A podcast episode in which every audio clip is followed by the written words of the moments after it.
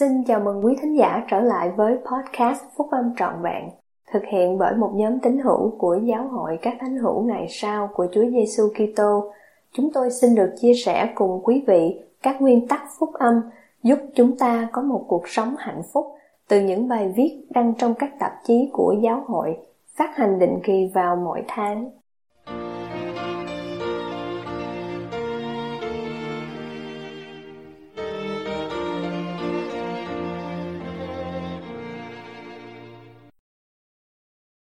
Hãy đến tham gia với chúng tôi.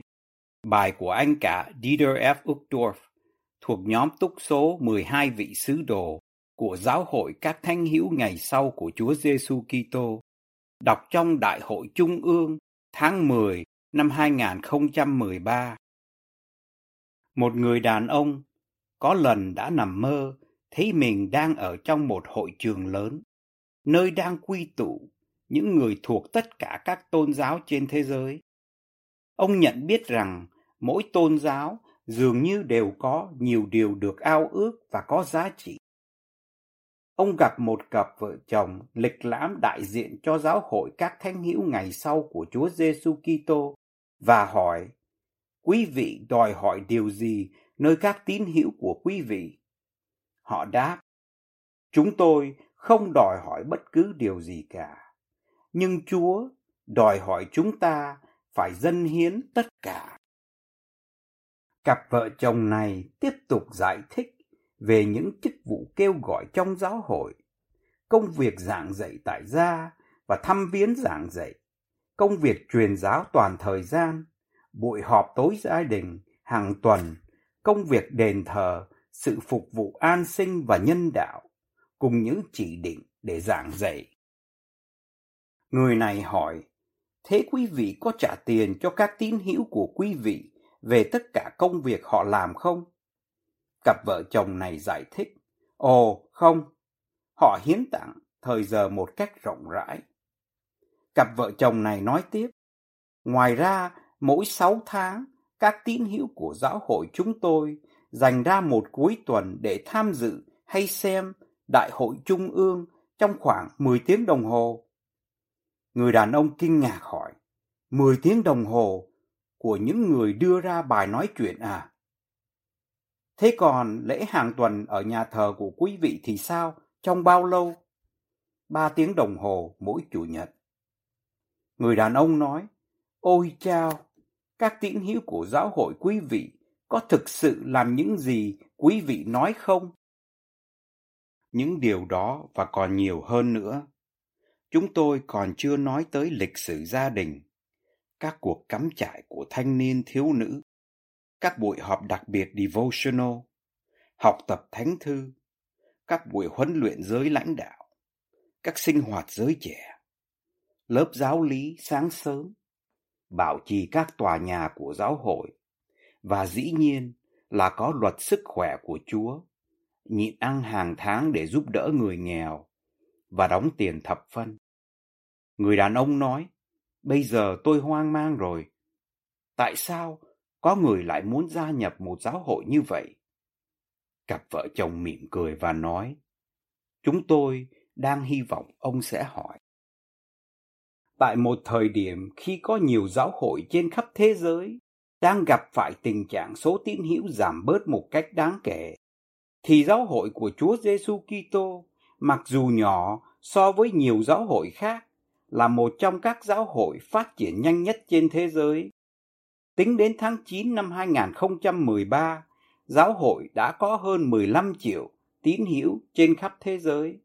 Có nhiều lý do cho điều này, nhưng tôi xin được đưa ra một ít lý do. Trước hết, giáo hội này đã được chính Chúa Giêsu Kitô phục hồi trong thời kỳ của chúng ta. Ở đây các anh chị em sẽ tìm thấy thẩm quyền để hành động trong danh của Ngài, làm phép báp têm để được xá miễn các tội lỗi, truyền giao ân tứ Đức Thánh Linh và niêm phong trên thế gian và trên trời. Những người gia nhập giáo hội này đều yêu mến đấng cứu rỗi Chúa Giêsu Kitô và họ mong muốn noi theo Ngài. Họ vui mừng trong sự hiểu biết rằng Thượng Đế phán bảo cùng nhân loại một lần nữa khi họ nhận được các giáo lễ thiêng liêng của chức tư tế và lập các giao ước với Thượng Đế, họ có thể cảm thấy quyền năng của Ngài trong cuộc sống của họ. Khi đi vào ngôi đền thờ thánh, họ cảm thấy rằng họ đang ở nơi hiện diện của Ngài. Khi đọc thánh thư và sống theo những lời giảng dạy của các vị tiên tri của Ngài, họ đến gần đấng cứu rỗi hơn là đấng họ yêu mến vô cùng. Một lý do khác là vì giáo hội tạo ra nhiều cơ hội để làm điều thiện. Việc tin vào Thượng Đế là đáng khen ngợi, nhưng hầu hết mọi người đều muốn làm nhiều hơn là lắng nghe các bài giảng đầy soi dẫn hoặc giấc mơ về những lâu đài của họ ở trên cao. Họ muốn thực hành đức tin của mình. Họ muốn sáng tay áo lên và tham gia vào đại chính nghĩa này. Và đó là điều xảy ra khi họ tham gia với chúng ta. Họ có nhiều cơ hội để biến tài năng, lòng chắc ẩn và thời giờ của họ thành những việc thiện. Vì chúng ta không trả tiền cho giới giáo sĩ địa phương trong các giáo đoàn của chúng ta trên toàn thế giới, nên các tín hữu của chúng ta tự làm các công việc giáo vụ. Họ được kêu gọi bằng sự soi dẫn. Đôi khi chúng ta tình nguyện, đôi khi chúng ta bị tình nguyện chỉ định. Chúng ta xem những chỉ định không phải là gánh nặng, mà là cơ hội để làm tròn các giao ước mà mình đã bằng lòng lập để phục vụ Thượng Đế và con cái của Ngài. Lý do thứ ba tại sao người ta gia nhập giáo hội là vì việc sống một cuộc sống làm môn đồ của Chúa dẫn đến các phước lành quý báu. Chúng ta thấy phép báp têm là một khởi điểm trong cuộc hành trình làm môn đồ của chúng ta. Việc chúng ta bước đi hàng ngày với Chúa Giêsu Kitô dẫn đến sự bình an và mục đích trong cuộc sống này và niềm vui sâu sắc và sự cứu rỗi vĩnh cửu trong thế giới mai sau. Những người nào đi theo con đường này một cách trung tín sẽ tránh được nhiều cạm bẫy, nỗi buồn phiền và hối tiếc của cuộc đời. Những người có lòng khó khăn và chân thật sẽ tìm thấy kho báu vĩ đại của kiến thức ở đây. Những người nào đau khổ hoặc đau buồn sẽ tìm thấy sự chữa lành ở đây. Những người nào có gánh nặng tội lỗi sẽ tìm thấy sự tha thứ, tự do và nghỉ ngơi. Việc tìm kiếm lẽ thật đã dẫn hàng triệu người đến với giáo hội các thánh hữu ngày sau của Chúa Giêsu Kitô. Tuy nhiên có một số người rời bỏ giáo hội mà họ đã từng yêu mến. Người ta có thể hỏi, nếu phúc âm thật là tuyệt vời, thì tại sao lại có người bỏ đi? Đôi khi chúng ta cho rằng đó là vì họ đã bị xúc phạm, hoặc lười biếng, hoặc vì tội lỗi. Thật ra, điều đó không đơn giản như vậy. Trong thực tế, không phải chỉ có một lý do được áp dụng cho nhiều tình huống. Một số tín hữu thân yêu của chúng ta đã gặp khó khăn trong nhiều năm với thắc mắc là họ có nên tự tách rời khỏi giáo hội hay không? Trong giáo hội này là giáo hội hoàn toàn tôn trọng quyền tự quyết cá nhân. Là giáo hội đã được một thiếu niên phục hồi, là người đã đặt ra những câu hỏi và tìm kiếm những câu trả lời. Chúng ta kính trọng những người chân thành tìm kiếm lẽ thật. Chúng ta có thể rất buồn khi cuộc hành trình của họ dẫn họ rời khỏi giáo hội chúng ta yêu mến và lẽ thật chúng ta đã tìm thấy. Nhưng chúng ta tôn trọng quyền của họ để thờ phượng Thượng Đế toàn năng, theo tiếng gọi lương tâm riêng của họ. Cũng giống như chúng ta thỉnh cầu đặc ân đó cho bản thân mình. Một số người vất vả với những câu hỏi chưa được trả lời về những điều đã được nói hoặc làm trong quá khứ. Chúng ta công khai nhìn nhận rằng trong gần 200 năm lịch sử của giáo hội, cùng với một dòng liên tục các sự kiện soi dẫn, đáng kính, thiêng liêng, thì đã có một số điều đã được nói và làm có thể khiến mọi người phải đặt câu hỏi. Đôi khi câu hỏi nảy sinh chỉ vì chúng ta chưa có đủ thông tin và chúng ta chỉ cần kiên nhẫn hơn một chút. Cuối cùng, khi toàn bộ sự thật được biết đến, thì những điều không có ý nghĩa đối với chúng ta trước đó sẽ được giải quyết theo cách để làm cho chúng ta hài lòng. Đôi khi có sự khác biệt về quan điểm như về ý nghĩa thật sự của các sự kiện. Một câu hỏi tạo ra mối nghi ngờ đối với một số người thì có thể xây đắp đức tin nơi những người khác sau khi đã tìm hiểu kỹ. Và tôi sẽ hoàn toàn thẳng thắn. Đôi khi, các tín hữu hoặc các vị lãnh đạo trong giáo hội đã làm những điều sai lầm. Có thể có nhiều điều đã được nói hoặc làm nhưng không phù hợp với các giá trị, nguyên tắc và giáo lý. Tôi cho rằng giáo hội sẽ chỉ được hoàn hảo nếu được điều hành bởi những con người hoàn hảo. Thượng đế là hoàn hảo và giáo lý của Ngài là thanh khiết. Nhưng Ngài làm việc qua chúng ta là các con cái không hoàn hảo của Ngài và những người không hoàn hảo làm những điều sai lầm. Trong trang tựa của sách mặc môn chúng ta đọc và giờ đây, nếu có lỗi lầm, thì đó là lỗi lầm của loài người. Vậy nên đừng có lên án những sự việc của Thượng Đế, để các người có thể được xét thấy là không tỳ vết trước ghế phán xét của Đấng Kitô. Điều đó luôn luôn là như vậy và sẽ như vậy cho đến ngày hoàn hảo, khi chính Đấng Kitô sẽ thân hành trị vì thế gian. Đáng tiếc là một số người đã vấp ngã vì những sai lầm của loài người. Nhưng mặc dù với điều này lẽ thật vĩnh cửu của phúc âm phục hồi được tìm thấy trong giáo hội các thánh hữu ngày sau của Chúa Giêsu Kitô vẫn không bị hoen ố, bị thu nhỏ hoặc bị hủy diệt.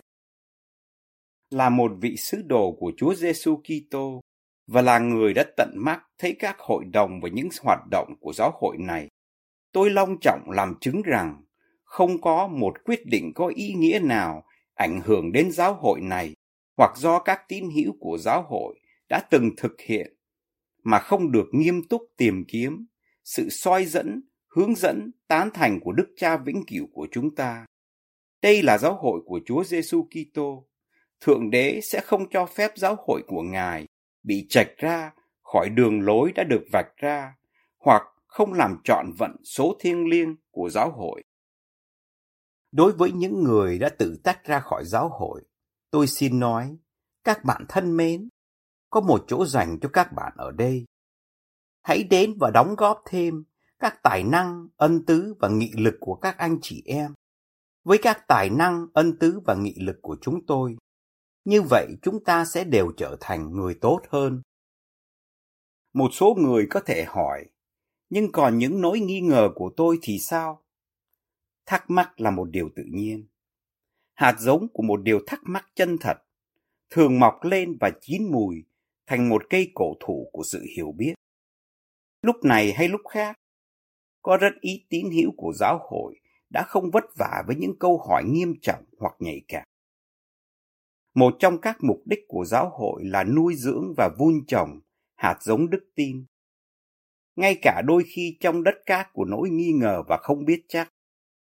Đức tin là hy vọng về những điều không trông thấy nhưng có thật. Vì vậy, các anh chị em thân mến, các bạn thân mến, trước hết, xin hãy nghi ngờ những điều mình ngờ vực trước khi nghi ngờ đức tin của mình. Chúng ta đừng bao giờ để cho điều mình nghi ngờ giam giữ và ngăn không cho chúng ta xa lắng tình yêu thương, sự bình an và các ân tứ quý giá của Chúa là những điều có được qua đức tin nơi Chúa Giêsu Kitô. Một số người có thể nói, tôi không hợp với mấy người trong giáo hội. Nếu có thể nhìn vào lòng của chúng tôi, các anh chị em có lẽ sẽ thấy rằng chúng tôi dễ hòa nhập hơn là các anh chị em nghĩ. Các anh chị em có thể ngạc nhiên khi thấy rằng chúng tôi cũng có những khao khát, khó khăn và hy vọng giống như của các anh chị em. Kinh nghiệm hoặc cách dạy dỗ của các anh chị em có thể dường như khác với điều các anh chị em cảm nhận đối với nhiều thánh hữu ngày sau. Nhưng điều đó có thể là một phước lành. Thưa các anh chị em, các bạn thân mến, chúng tôi cần các tài năng và quan điểm độc đáo của các anh chị em và các bạn. Sức mạnh của giáo hội này chính là nhờ có nhiều người và nhóm người thuộc nhiều chủng tộc khác nhau. Một số người có thể nói, tôi không nghĩ là tôi có thể sống theo các tiêu chuẩn của quý vị được. Còn có thêm lý do nữa để đến với chúng tôi. Giáo hội được thiết kế nhằm nuôi dưỡng những người không hoàn hảo, gặp khó khăn và mệt mỏi. Giáo hội có đầy những người hết lòng mong muốn tuân giữ các lệnh truyền, cho dù họ chưa thể hoàn toàn tuân giữ các lệnh truyền này. Một số người có thể nói, tôi biết một tín hữu của giáo hội quý vị là một người đạo đức giả. Tôi không bao giờ có thể gia nhập vào một giáo hội mà có một người tín hữu như vậy. Nếu các bạn định nghĩa người đạo đức giả là người không hoàn toàn sống theo điều họ tin tưởng, thì chúng tôi đều là những kẻ đạo đức giả. Không một ai trong chúng tôi được giống như đấng Kitô cả, như chúng tôi biết là chúng tôi nên được như Ngài. Nhưng chúng tôi tha thiết mong muốn khắc phục các lỗi lầm của mình và khắc phục khuy hướng phạm tội. Với tâm hồn của mình, chúng tôi khao khát trở thành người tốt hơn với sự giúp đỡ của sự chuộc tội của Chúa Giêsu Kitô. Nếu đây là những ước muốn của các bạn, thì bất kể hoàn cảnh, lịch sử cá nhân hay sức mạnh của chứng ngôn của các bạn, vẫn có chỗ cho các bạn trong giáo hội này. Hãy đến và tham gia với chúng tôi. Mặc dù con người có những khi không hoàn hảo, nhưng tôi tin rằng các bạn sẽ tìm thấy rất nhiều người tốt nhất trên thế giới từ trước đến giờ trong số các tín hữu của giáo hội này. Giáo hội của Chúa Giêsu Kitô dường như thu hút những người tử tế và có lòng quan tâm, những người chân thật và cần cù.